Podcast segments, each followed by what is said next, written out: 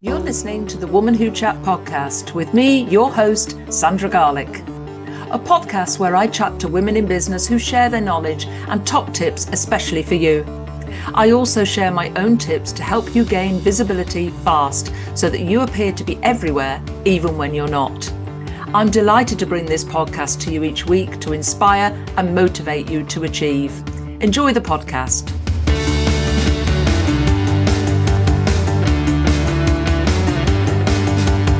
Woman Who Chat is sponsored by Grow Radio.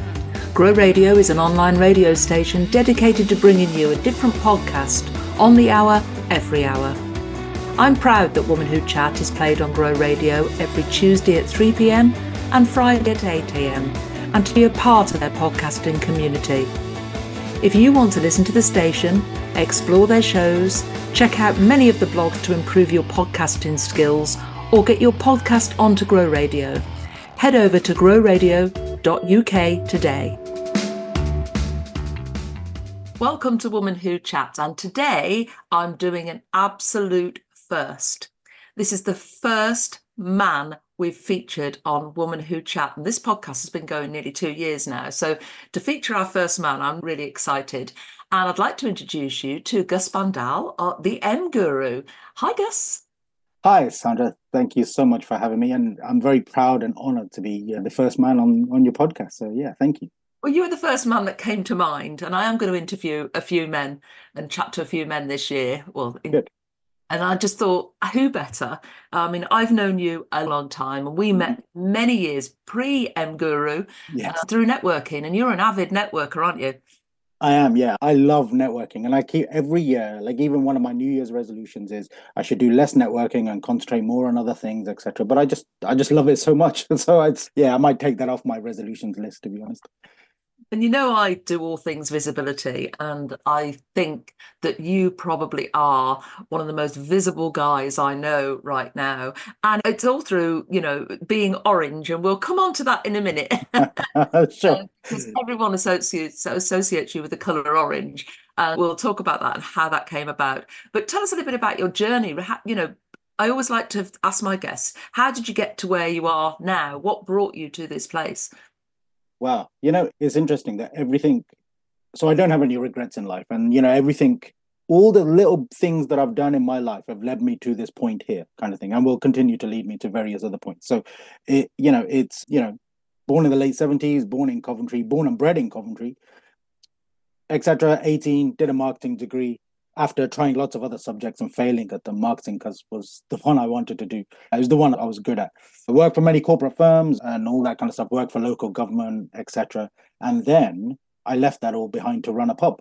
and that's where the M Guru really kind of grew because while I was running the pub, because I had to do everything, I was, you know, I was the landlord of a pub. So it's basically the staffing, the recruitment, the cashing up, the cleaning up, you know, and I was involved in the kitchen and cleaning pipes and all this other kind of stuff. And you know, on top of like serving customers and actually making sure everybody's happy.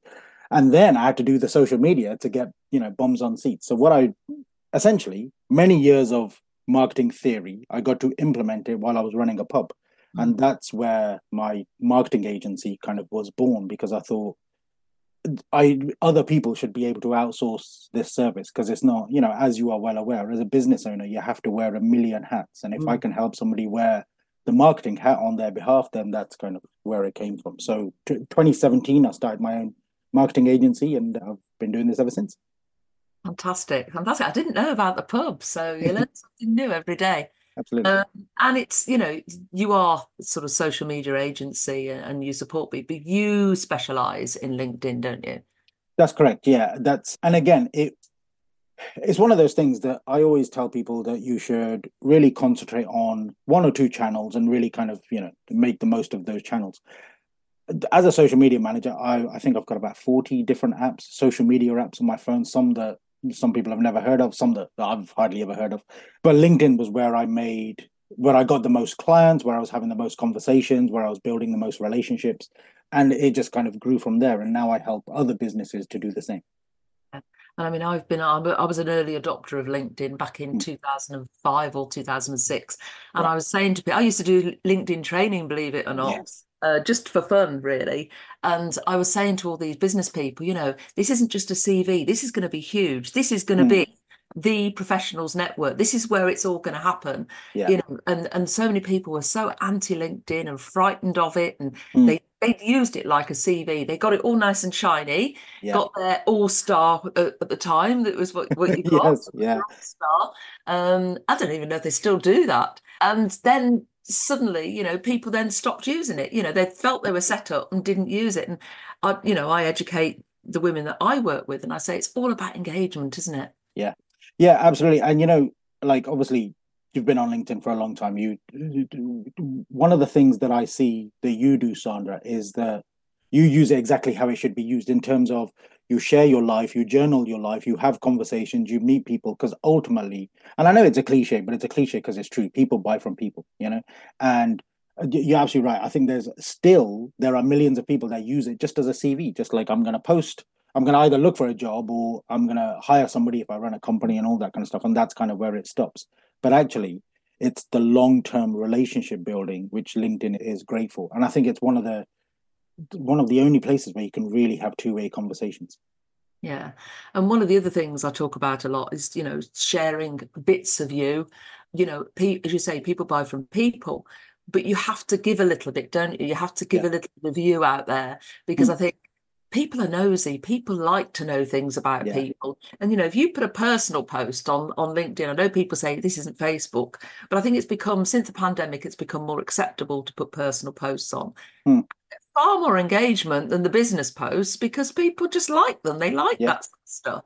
Absolutely. I mean, you know, I call LinkedIn the digital water cooler. It's the place where people have conversations. Like, you know, like you're at work and you talk about work and all that kind of stuff. And then you go to the water cooler to talk about what you did last night, what you watched on TV, what you ate, you know, what you're doing later on and all that kind of stuff. And I think that's where LinkedIn really comes into its own because it's having those water cooler conversations and it, it's where people get to know you i think that's the thing otherwise we're just all the same we're just saying this is my job this is how much yeah. i charge please give me some money and quite frankly anybody can do that right yeah and it's all about standing out for the right reasons and mm. uh, yourself visible yeah so where did the orange come in? Because I mean, everything I see is orange. You, you, know, your branding, your newsletter, your clothes, your yep.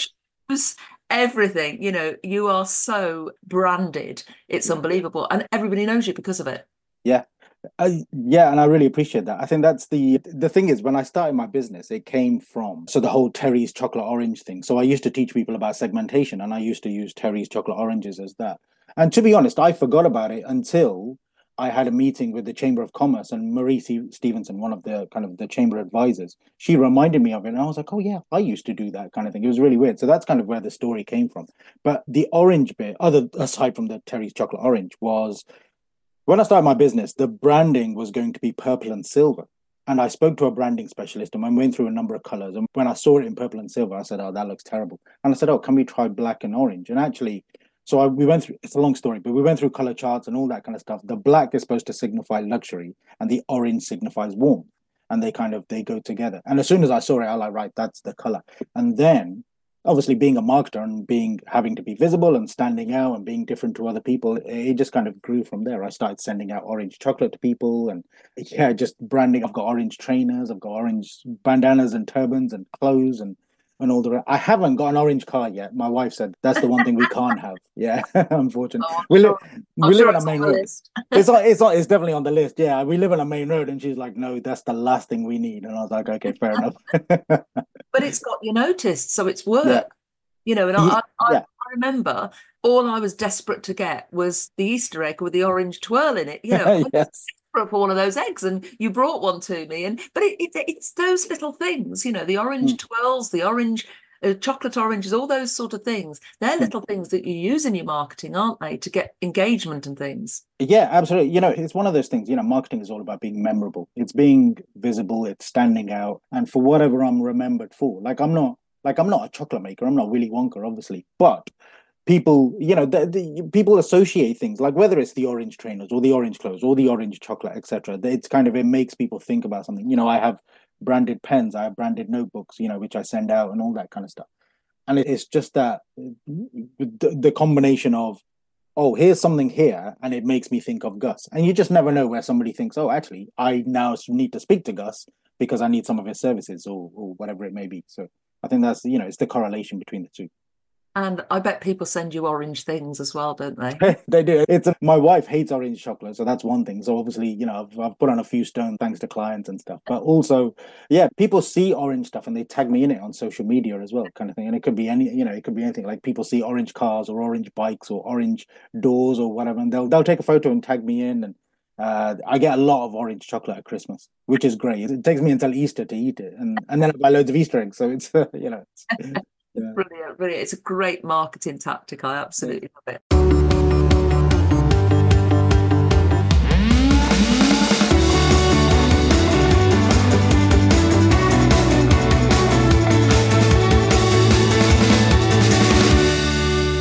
I'm briefly interrupting this podcast.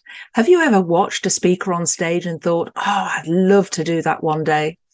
Have you wondered how they can stand on stage and speak without notes so confidently? Do you wish that you could banish the nerves and anxiety and know exactly what to say? Then you need to attend the one day speaker boot camp on Sunday, the 28th of January. It's a day packed full of content and you'll walk away with a blueprint for a keynote speech that you can deliver confidently on stage again and again. Book your place now at womanwho.co.uk forward slash events. There are also monthly payment options available. Just get in touch. Now back to the podcast.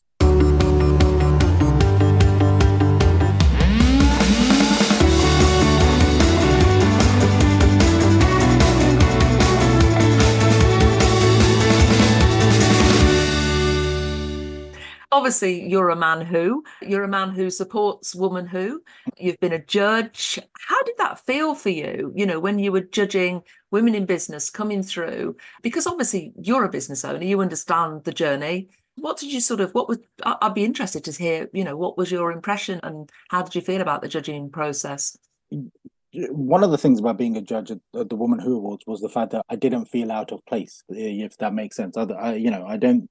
It's not a although it's a women's network, it's not a women only network. And I think that's the thing. And that's so I absolutely felt part of it. It kind of, you know, it kind of took to it like a duck to water. And what I saw. So again, a long story. One of my first ever networking events was an event in Leamington. It, they don't do it anymore. And I invited one of my female friends to come along. And I never really kind of saw this before.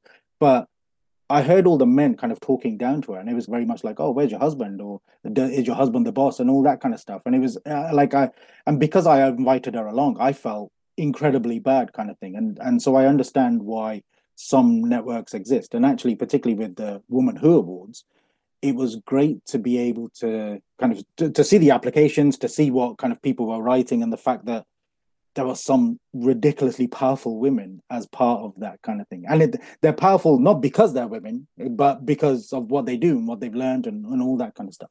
And to celebrate them was just, yeah, just fabulous. You know, seeing them on stage, winning awards, being, you know, being nominated in the first place. Yeah, I, I thought it was just is fabulous. And it's a really, uh, you know, there's a lot of kudos, obviously, to you and to everybody else involved that that make sure that kind of recognition happens.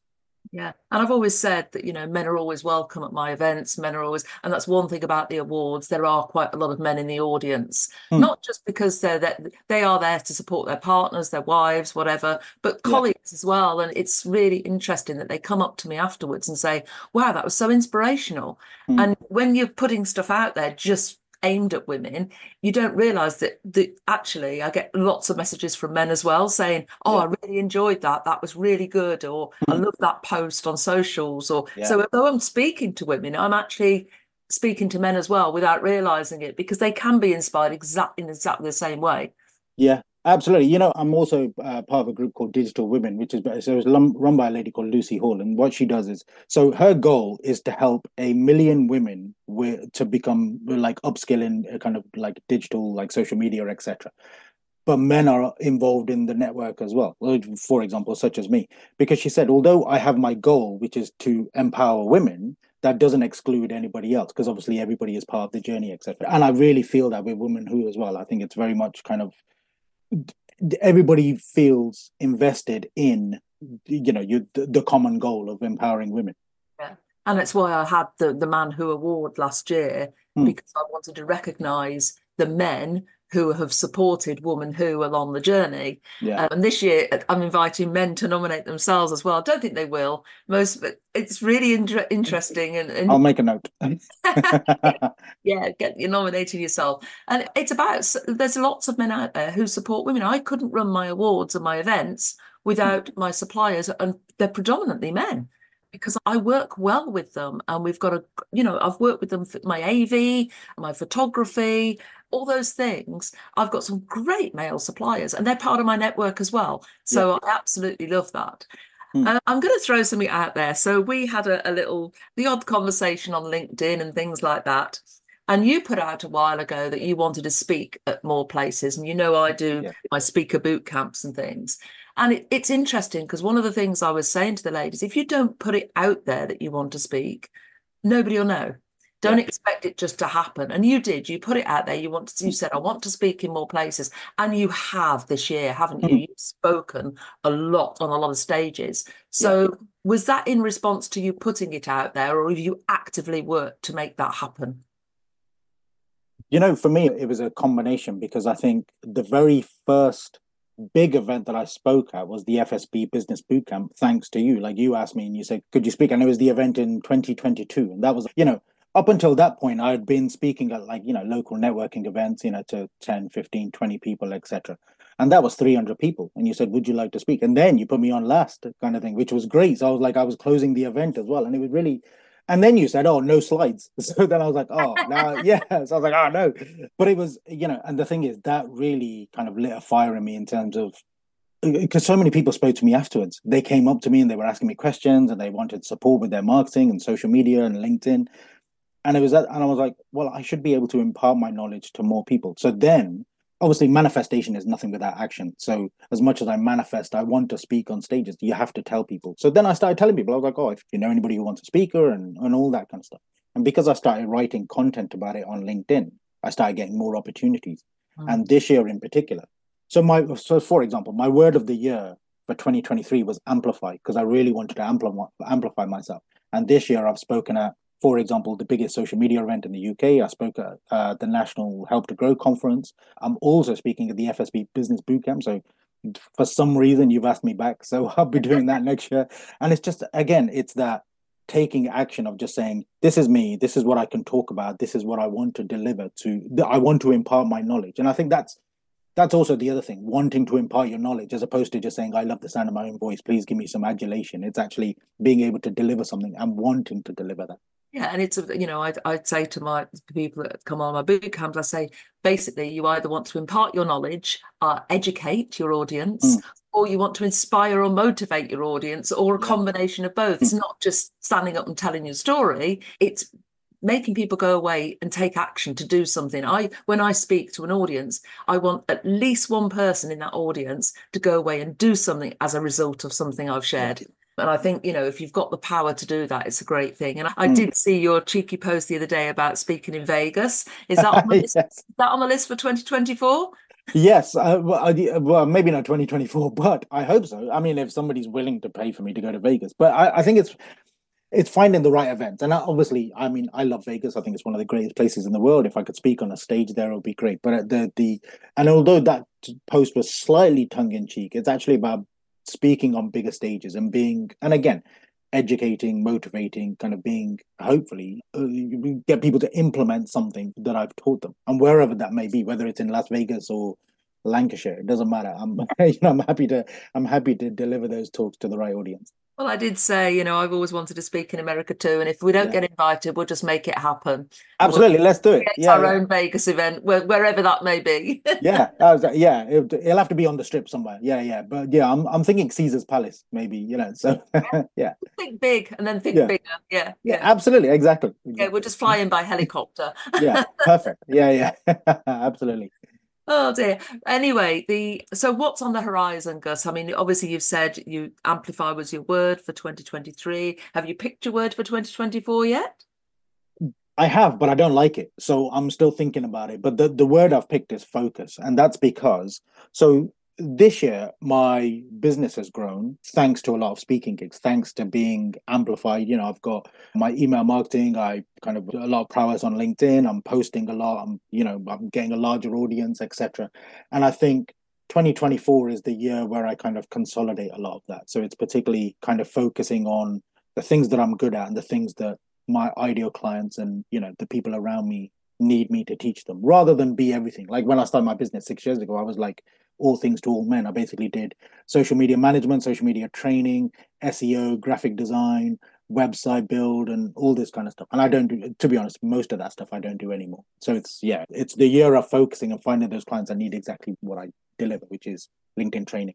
And it's about niching down, isn't it? I mm. think once you niche, once you really hone down on what you actually deliver, you become known for that and you become yeah. the expert in that. And it, mm you're doing something and you're passionate about it and it's in your zone of genius. You've cracked it really. Yeah absolutely. I think that that's exactly as yeah zone of genius is a great phrase because i think that's exactly what it is. I think too many business owners try to be all things to all men and try to deliver everything and just say yes. It's the old Richard Branson line say yes and work it out later. And that's great. But if you can't work it out, then you've let people down. So I think that's the other thing. Say yes to the things that you're really good at because that's what you get known for. And, you know, it's all LinkedIn is all about word of mouth referrals, right? People talk to other people and say, oh, you should use Gus for this or you should use Gus for that, etc. So I think that's the, the focus for me you are not the only LinkedIn expert out there. There's other mm. LinkedIn experts out there, but mm. you don't see them as competition. You're actually working with some of them as well, aren't you?